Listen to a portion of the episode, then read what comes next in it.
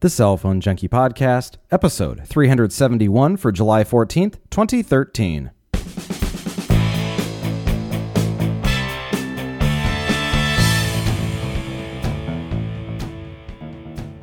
Sprint and T-Mobile release new service plans and programs, AT&T announces plans to purchase Cricket, and a Windows phone with a 41-megapixel camera. My name is Mickey Papillon. And I'm Joey Kappas. Brought to you each week by the Cell Phone Junkie Podcast application, available now for Android, the iOS, and now the Windows Phone 8 App Store for $1.99. Well, a big week of shakeups in the wireless industry, starting with yet another network acquisition.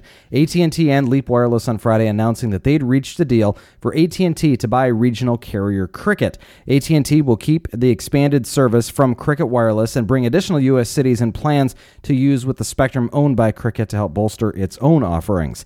The purchase includes all of Leap's assets, including 3,400 employees, 5 million customers, a CDMA and LTE network, and radio spectrum licenses covering 137 million people. The purchase price is $15 a share, or about $1.2 billion. About 30% of Leap's shareholders have already agreed to vote in favor of the deal. The deal is subject to FCC and Department of Justice review. I wonder how they're going to integrate this. Is this because it's a CDMA network, whereas AT&T is, of course, GSM based, and I don't know what the frequencies are of their LTE network and the frequencies of their spectrum and how all that's going to integrate.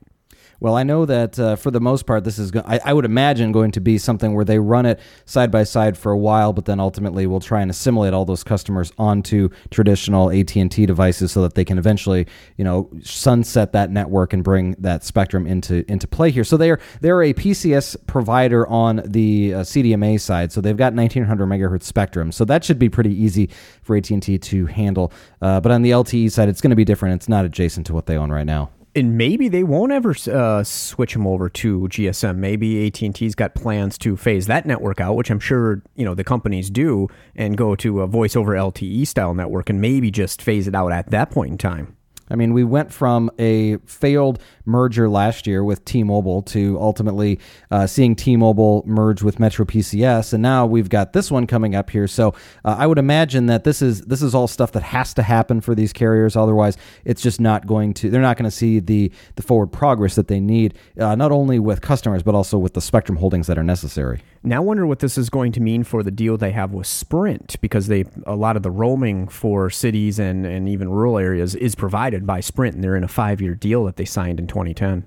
I would imagine that continues on. I don't see any reason for that to change. I'm sure SoftBank, which we'll get to in just a minute, is going to want to continue to see those revenues coming in. They're not going to want to change anything up there, but perhaps they look at changing something on that side because of possible integration things with AT&T. But I don't know. I guess I don't see that happening. But either way, we continue to see these things happening. Obviously, we know the government stance when we're talking about one of the top four carriers and another one of the top four carriers looking to get together. But when it comes to the other 6 in the top 10 that are out there, clearly this kind of thing is going to continue to happen here. So, it's one of those things, there were probably only outside of MetroPCS and Cricket. I'm trying to think of even who else was out there that was worth anything. I mean, there's very, very few carriers out there anymore that are going to make any sort of sense for someone to acquire.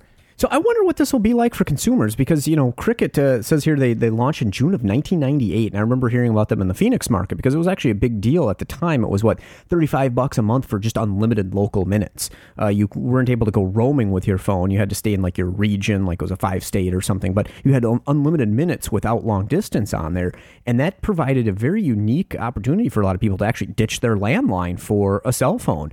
And, I know kind of throughout the years, they've kind of kept that prepaid mentality where they've had some unique plans and offerings. And I would imagine maybe they'll stay the same for a while. But like you said, eventually it'll probably be phased out.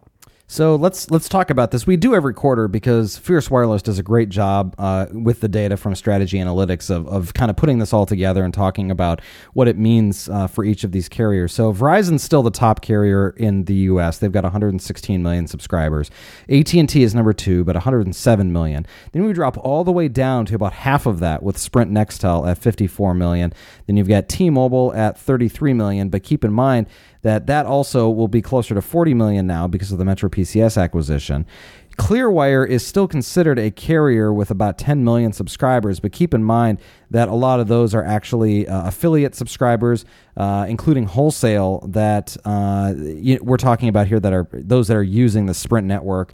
And so it's the 4G, services that were being used by Sprint customers. So that, but again, that's now assimilated with Sprint, so that's going to drop off. Then you've got US Cellular, which was number 7. They're at 5.7 million subscribers. Leap Wireless at 5.2 million, and everybody else is less than 500,000 subscribers. So really, we're only talking about here U.S. Cellular is all that's left. Otherwise, you just have 4 carriers: Verizon, AT&T, Sprint, T-Mobile, and then other than U.S. Cellular, they're all gone. So it's pretty interesting. I mean, you've got to choose one of these carriers now. You don't really have any other choices unless you go prepaid, and that's what a lot of people are choosing to do now. Prepaid, I think, is a good way to go in many regards. We have a couple of comments later, and also a question in relation to prepaid stuff. So we'll chat a little bit more about that in a little bit. But onto some Sprint news here. On Tuesday, they announced that they had finalized the acquisition of Clearwire after a 6-month battle with rival Dish Networks and Clearwire investors. Sprint now has complete control over the company's assets, which include large 2.5 gigahertz spectrum holdings. Clearwire's shareholders approved the deal on July 8th following the FCC's July 5th approval. Sprint and SoftBank on Thursday announcing that they'd completed the SoftBank equity acquisition of Sprint. The name of the company has now been changed from Sprint Nextel to Sprint Corporation. Dan Hesse remains as the company's CEO, though SoftBank CEO Masayoshi-san will serve as the chairman of Sprint Corporation's board of directors. The deal is worth $21.6 billion, including $5 billion in cash, to the boost the company's balance sheet to the $16.6 billion that has been distributed to Sprint shareholders now. Sprint on Thursday also announcing some new service plans, 2 in fact, one called Unlimited My Way, the other My All In. Both plans come with a guarantee that customers can keep unlimited features for the respective life of the plans, but the My All In plan includes unlimited data, text, and talk, plus up to 5 gigabytes of mobile hotspot use for $110 per month.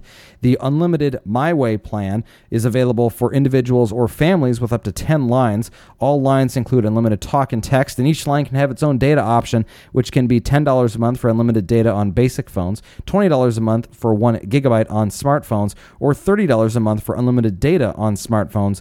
An add-on for mobile hotspot usage includes 1 gigabyte for $10. And all of these sound great, but are they really? Unlimited talk and text is now guaranteed forever, but that doesn't mean that the prices will stay the same for all of those services. Here's what the fine print says.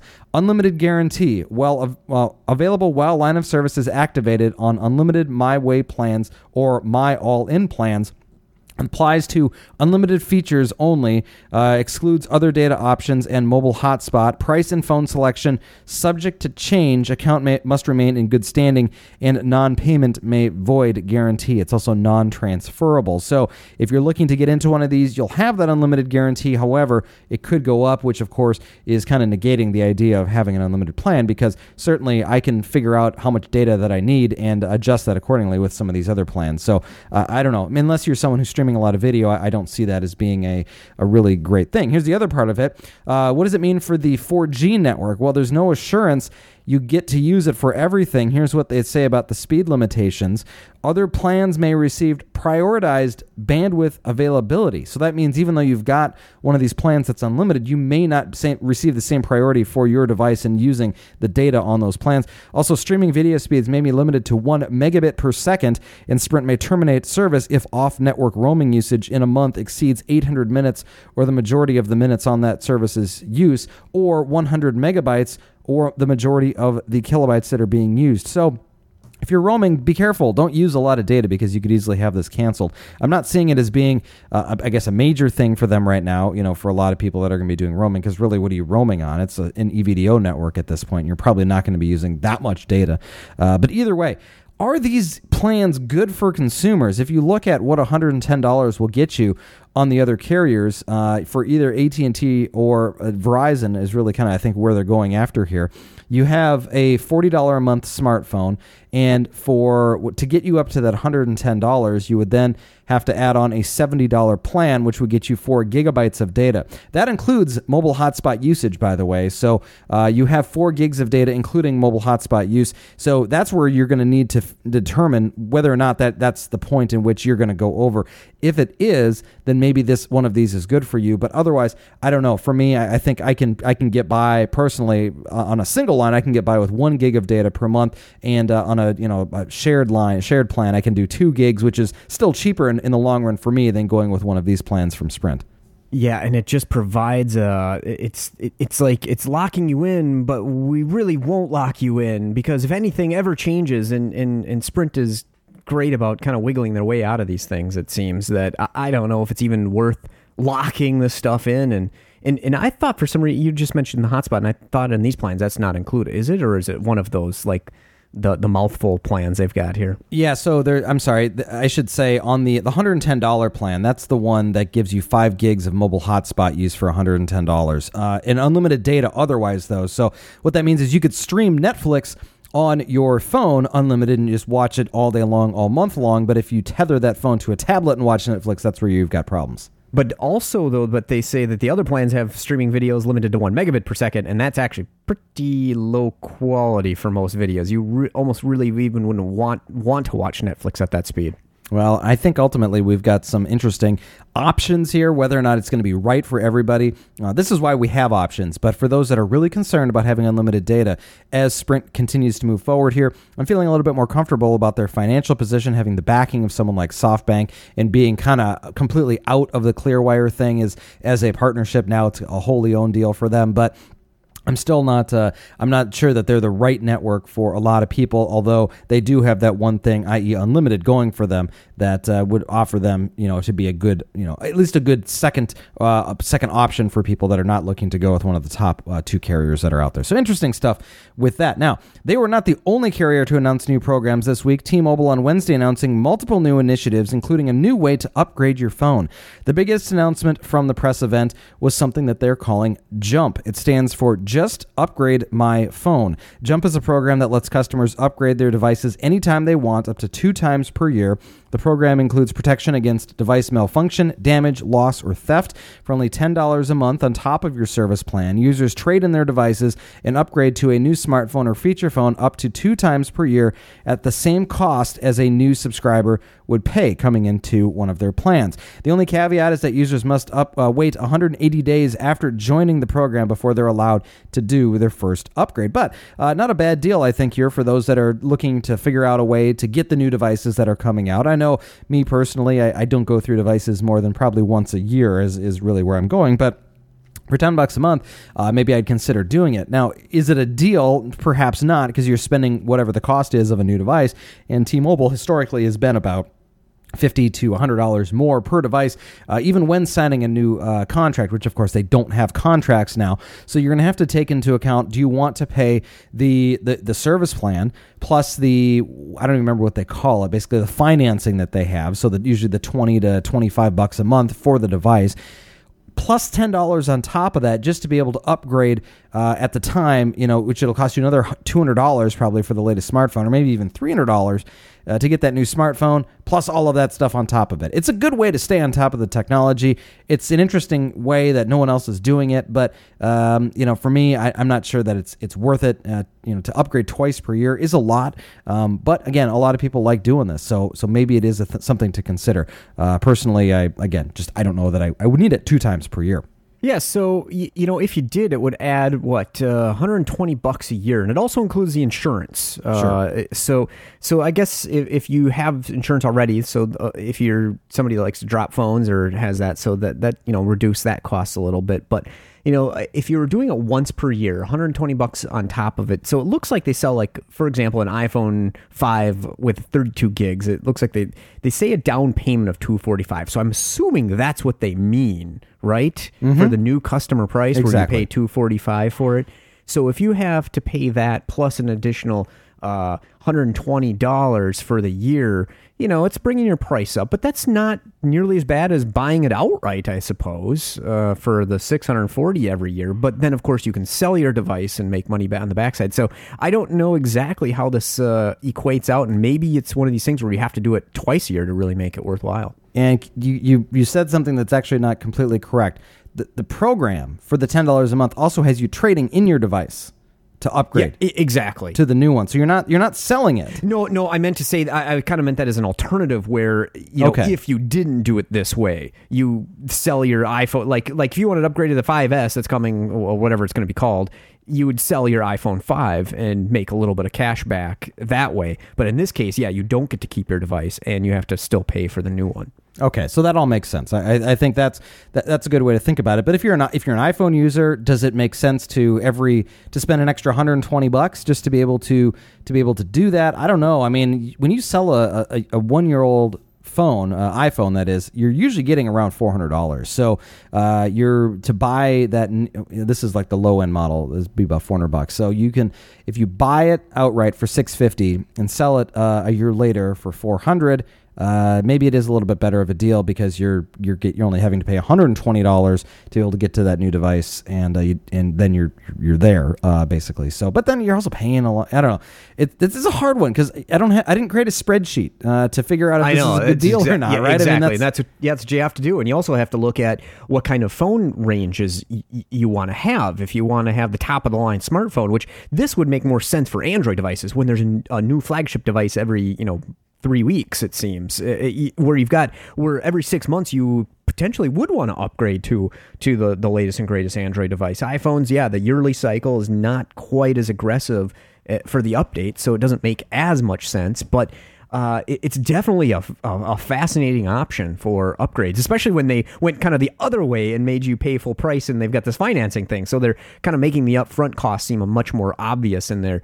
And of course, you have the potential to save money after you pay for the device. So now they're kind of flipping it around the other direction. And I love the alternative that it does give you. Oh, yeah, that's a good point. And I think, for T-Mobile customers, having these different options that are out there are great. I mean, it's even if you don't take advantage of them, it's at least good to know that you could if you wanted to. And it is something completely, I mean, they promised something unique when they started doing these changes, and this is a very unique alternative. I also wonder if the condition of the phone that you're trading in makes a difference. If it's destroyed, if they won't give you the full, quote-unquote, value for it and you'll have to pay more. I don't know about that aspect. Yeah, I'm not sure. Clearly they also talk about the ability to, if you have a damage, lost, or theft, you're also included there. And I'm not sure the fine print on that, how many times you get to do this, probably once a year, maybe. Yeah, and there's usually a deductible involved with those kind of claims. So maybe you'd have to pay that deductible if your phone's in really poor shape.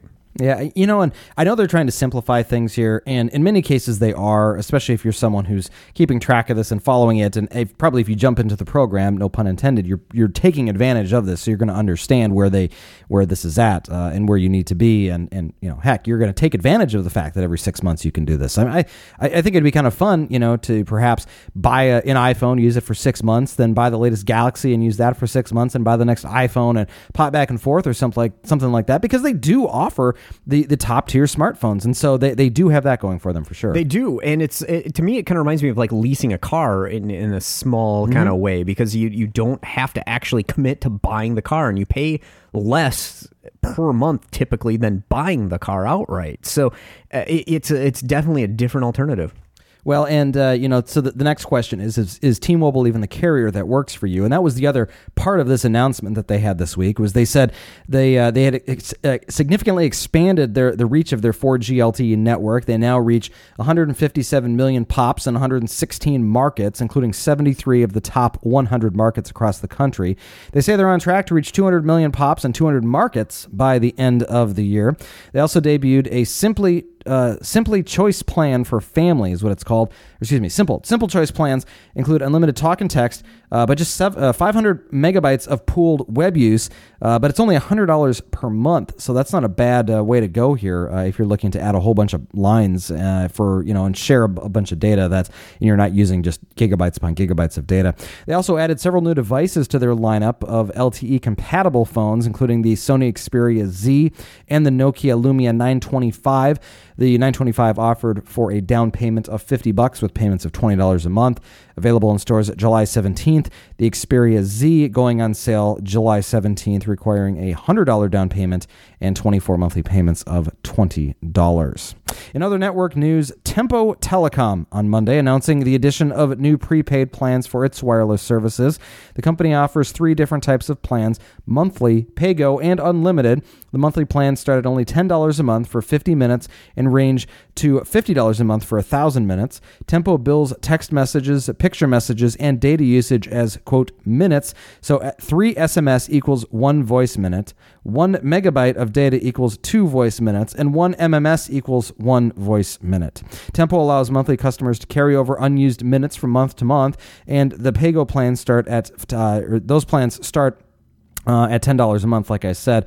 And they also have 100-day cycles rather than 30 or 60 days. Now, the $10 per month plan for the pay-go side includes 40 minutes of talk time and the corresponding amount of SMS and MMS for data that can be used over that 100-day period. The pay-go plans range from $70 for 1,000 minutes and MMS and data. And lastly, they offer unlimited plans that cost $45, $50, or $60 for unlimited voice and messaging, and then either 250, 1 gig, or 2.5 gigs of data, respectively. They're a Sprint MVNO, and they offer feature phones, including the Samsung Factor M260 flip phone and the Samsung Galaxy S4. Lots of different options here, different plans. Not totally clear, a little confusing, but at the same time, if you're looking to save a little bit of money, this is a good option here. You can get a smartphone from last year and save yourself quite a bit of money. On the device side this week, Sprint on Tuesday announcing that the HTC 8XT, the first Windows Phone 8 LTE 4G device, will go on sale beginning July 19th. The cost, $100 after $50 mail-in rebate and new agreement. Nokia on Thursday announcing the Lumia 1020. This is a Windows Phone 8 smartphone featuring, among other things, a 41-megapixel camera. The 1020 includes many of the same features seen on last year's PureView 808, such as second-generation optical image stabilization, Zeiss optics with a 6-lens design, a mechanical shutter, and a xenon flash. A revised camera application called Nokia Pro Camera is also included with the device, providing granular control over the flash, focus, ISO, shutter speed, white balance, and exposure, as well as the ability to zoom, straighten horizons, alter orientation, and reframe images as they're taken. The camera also records 1080p HD video at 30 frames per second with stereo sound that can accommodate loud events such as concerts. Now, hardware features of the 1020 include a 4.5-inch AMOLED WXGA display with Gorilla Glass 3. It's got 32 gigs of onboard storage and access to AT&T Locker, which provides an additional 50 gigs of online storage for free. The device will be sold at AT&T beginning July 26th for $300 with a new contract. Pre-orders start July 16th. It comes in black, white, or yellow. Well, they certainly didn't go skimping on the megapixels, did they? 41 megapixels. I mean, even the best cameras that are out there right now, I think, are at 16 megapixels. So they basically tripled that. I wonder why they went with something so crazy just to say that we've got the biggest and we will for the next 10 years. I mean, I'm curious with the you know, the descriptions they call out here with the xenon flash, mechanical shutter. It sounds like a regular camera that's got Android attached to it, kind of like we saw with the Samsung Flash or whatever that thing, the camera thing was called. But you know, it with Zeiss optics and you know the Windows Phone, maybe it could be a very, very unique camera phone, really. Maybe, and I'm not sure that I see this one being the one that everyone runs to, although for the phone geeks out there that you're going to want to have something that's got that absolutely fantastic, you know, best-in-class camera, this is the way that you can go.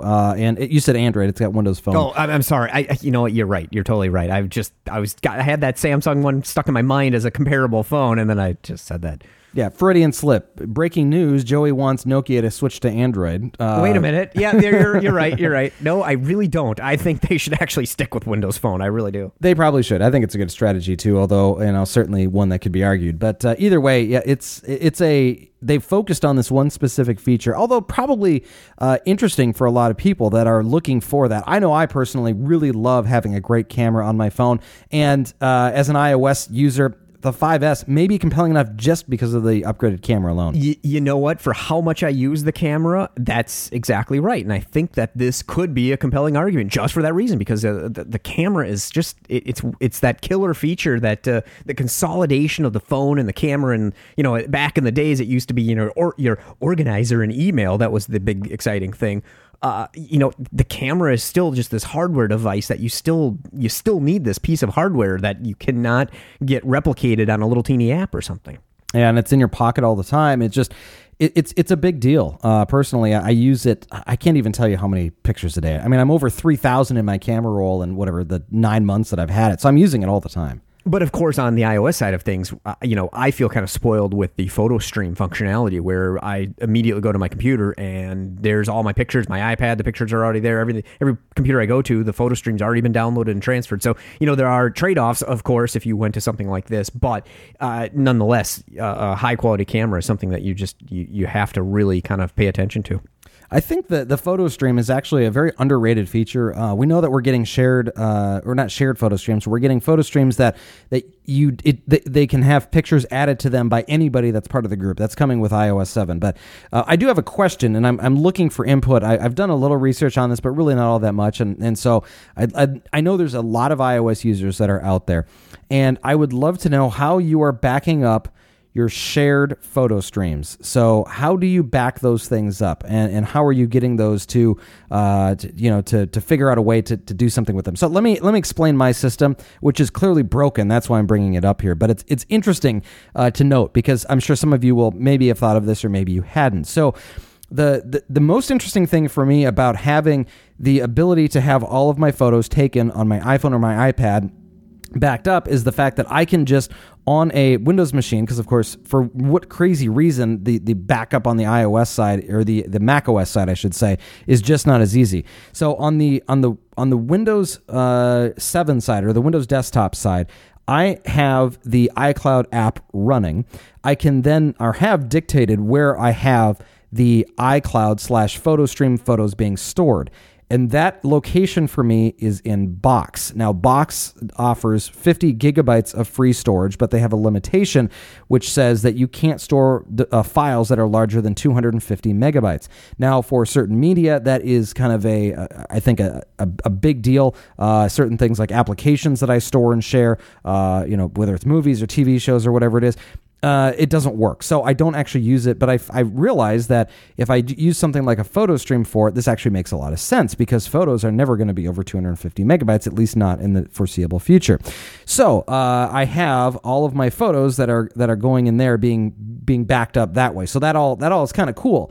However, what I also do is I have Dropbox, and I think Dropbox is a great solution, because not only, well, so here's the limitation of the photo stream side. Videos are not included, right? So I can't do videos. So you got to figure out a way how to back up your videos.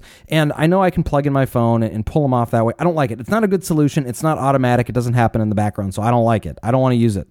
So I use Dropbox. And what Dropbox can do is, you know, when you have it running, and you can actually go into the settings and check a box that kind of launches it every once in a while to, you know, upload everything in the background. I don't have to do anything. So it automatically uploads all of the photos that have been taken on my phone or my iPad, and all the videos, and it uploads all those to Dropbox. So this seems like an even more perfect of a solution than the photo stream option. But here's the kicker. It does not handle any of the photo streams. So I've got a lot. I've got one with Joey. I've got one with my wife. I've got one with my mom, my mother. I mean, I've got all these photo streams that are all over, and I've got no good way to back them up through Dropbox. So I'm like forced to use this approach that it also is duplicating all of my photos. And maybe it's a good backup strategy, but to be quite honest, I don't need it with how, you know, either one of these service works. It's probably the best. So what I'm looking for is a good way to, what I'm guessing is going to be, use Dropbox, but then figure out a way on maybe the desktop side to have a computer do a little heavy lifting and grab all those shared photo streams and move them back over to my Dropbox without having everything duplicated, with already the photo stream uploading all of those photos already. And of course, Apple's official response is, on your iOS device, you have to tap each single one of them and save to your camera roll. course, that's no good. Mac, you have to load them into your iPhoto library and then, of course, back up your Aperture library when you're done with that. On your PC, of course, as you know, you use the shared Photo Stream thing to back up just what you're doing and save that folder. So they don't provide any help. It's very weird, and I'm guessing I'm not the only one that's trying to figure this out, because the Dropbox solution is actually a pretty good one. It just doesn't do the shared photo stream. So how in the world are you supposed to back that stuff up unless you use something on the desktop side? And I don't know. I don't use iPhoto on a regular basis. I don't want to just use that to do this. I just want it to be easy. This is it. It's such a cool thing to have all these shared photo streams, but if my phone or my iPad dies, I'm out of luck unless I've got something working on a computer in the background to back this all up.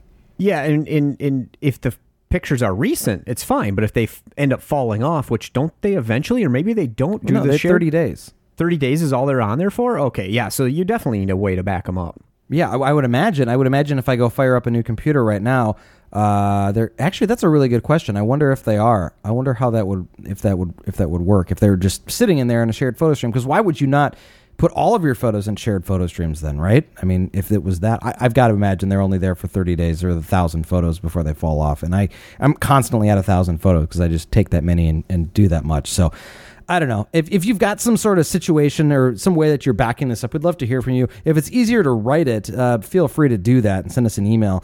Otherwise, send us a voicemail and kind of explain what it is that you're doing, because I would love to hear it. Well, it's definitely more than 30 days, because I've got pictures from you, Mickey, that date back to way before Christmas. Well, here's the thing, but your phone had downloaded those. What I'm saying is if you go get a new iOS device right now, log it in with your credentials, your iCloud credentials, what is going to be pulled down today? Is it going to pull down all those pre-Christmas photos?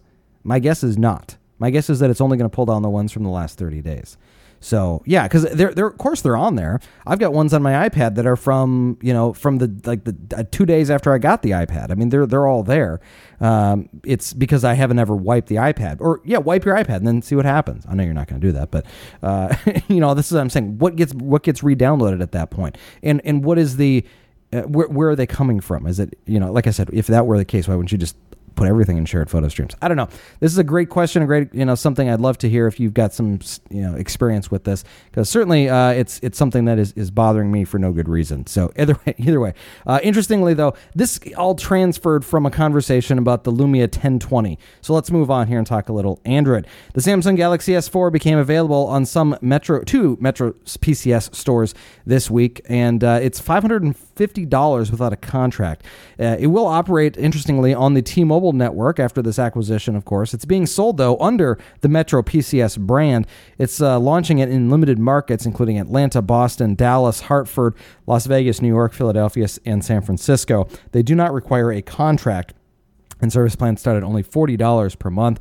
Cspire also announced the availability of the S4 this week, and they will be selling the device in various southern markets, though they will be requiring an agreement, but the cost of the phone is only $200. In software news, Mailbox for iOS received an update that lets users attach files directly from Dropbox. After allowing Mailbox access to Dropbox, a list of your Dropbox folders will then pop up, letting you select any file you want. Of course, Mailbox was acquired by Dropbox back in March. Google on Wednesday announcing that it will close its Latitude location sharing service on August 9th. Latitude has allowed mobile users to check into venues and share their locations with others who use the service. Some of the Latitude functionality has been replaced through Google+. Now, I heard this and I thought, well, who cares? And then I thought, well, interestingly, I have actually used the Latitude service with other Android users as we were kind of tracking each other as we were doing different things on, on trips where you're in different cars and stuff like that. So it was a nice service to be able to use, though, like I said, there's other kind of replacement functionality that's been put out there. So unfortunately, you've got only another month and you no longer have Latitude. Google on Wednesday also announced it was making changes in a new version of Maps available to Android devices with a new app for iOS devices soon to come. The new Maps has user interface changes along with a new Explore tool that lets people see what's nearby without the need to perform an actual search. The information is presented on cards similar to those used in Google Now. Google also improved the navigation tools within the application with support for rerouting around traffic, the incorporation of Zagat in user reviews, and will visually incorporate Google offers into Maps as people search search through areas where offers are available. Lastly, Google is rolling out a new version of Maps specifically for tablets. The Android version of the app is available in Google Play, with the iOS version coming soon. Twitter on Monday pushing updates for its Android, iOS, Mac, and browser-based applications. The update adds one new feature, syncing of direct messages. If a device or a message is read on one device, it will appear as read on other devices. Until this update, users would have to mark read messages on each device from which they access Twitter. AT&T this week announcing that the BlackBerry Z Ken can now download BlackBerry OS 10.1. The update can be installed over the air via BlackBerry's desktop software BlackBerry 10.1 adds new features including HDR mode in the camera, pin-to-pin messaging, support for Skype, and various other enhancements. Questions and comments this week, kicking them off with a comment from Bill. He says, Mickey and Joey, longtime listener with a few comments regarding show 370. I appreciate your cost comparison between subsidized carrier prices and the non-subsidized alternatives. Many folks only look at the upfront cost, not thinking about how much that they'll be forking over on a 2-year contract. Of course, network quality and scope do need to be considered as well. One point that you didn't highlight in your price comparison is the fact that T-Mobile's plans, in them, your upfront cost can still be the same as a subsidized carrier, since T-Mobile will basically finance the phone cost for you at 0% for 2 years. I picked up the BlackBerry Q10 for $100 upfront and pay $20 a month for 2 years. And unless I want to pay off the balance sooner, my monthly savings on T-Mobile's plan is more than $20 versus the subsidized carriers if I keep the phone for after 2 years. And then, of course, I won't be paying that $20 a month. Additionally, regarding the lock screen issues on Android that you discussed, I think your emails and your discussions were mostly about non-stock Android phones, and I think we should be noting this when we talk about Android on the show. The email was about an S4, which was likely running TouchWiz. I've got the Nexus 4, and I'm reasonably happy with the Dash Clock application.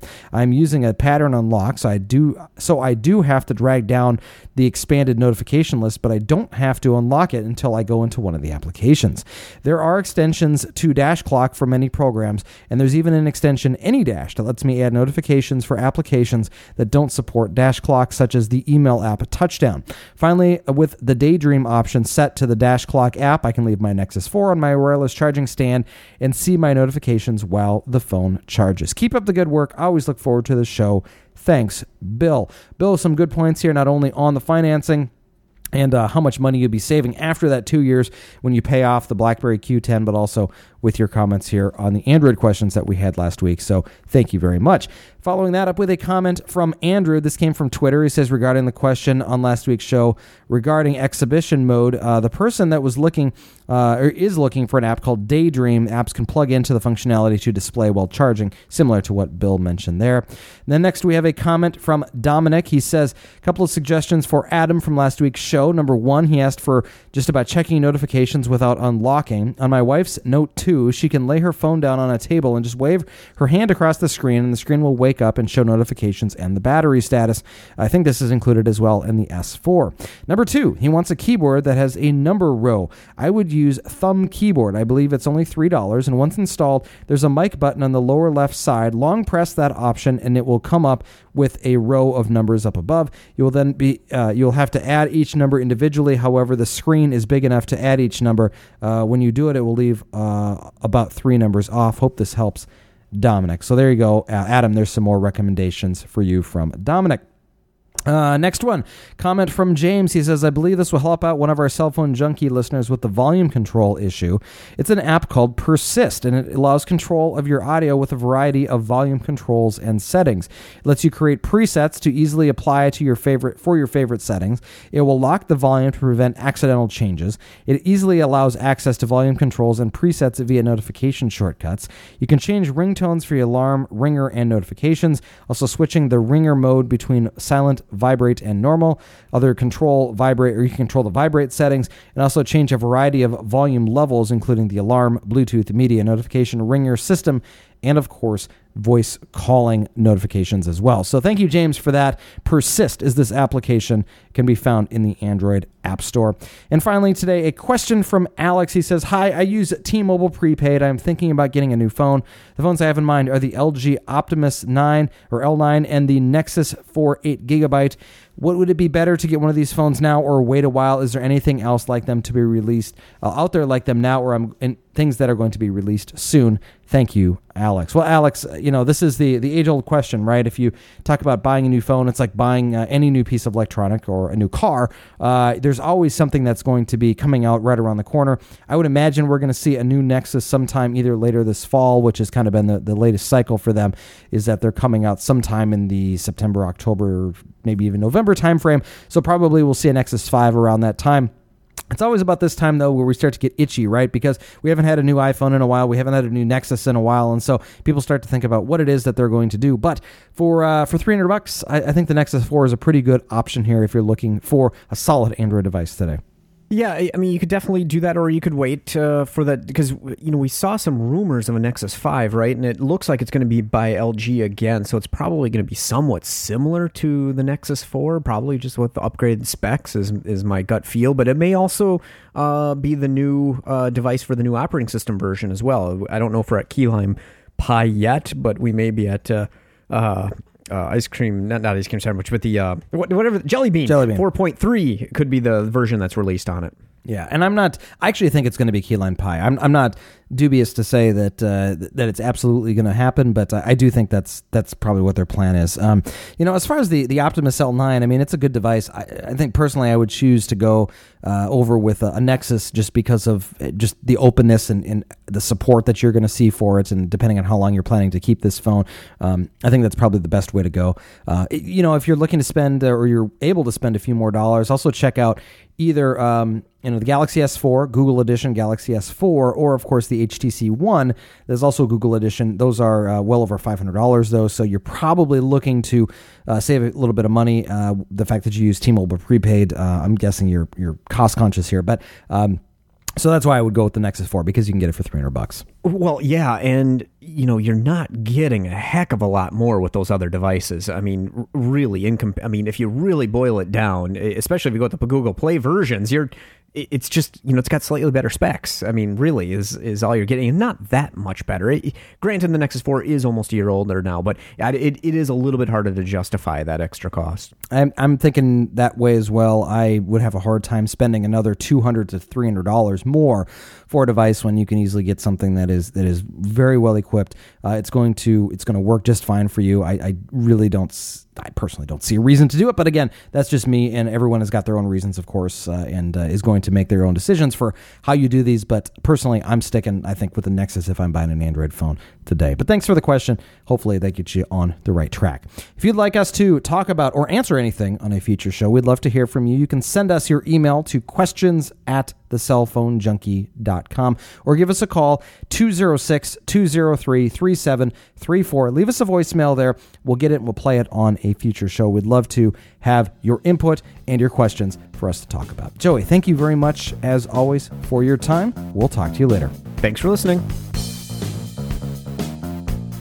For more information about the stories you've just heard, visit us at thecellphonejunkie.com.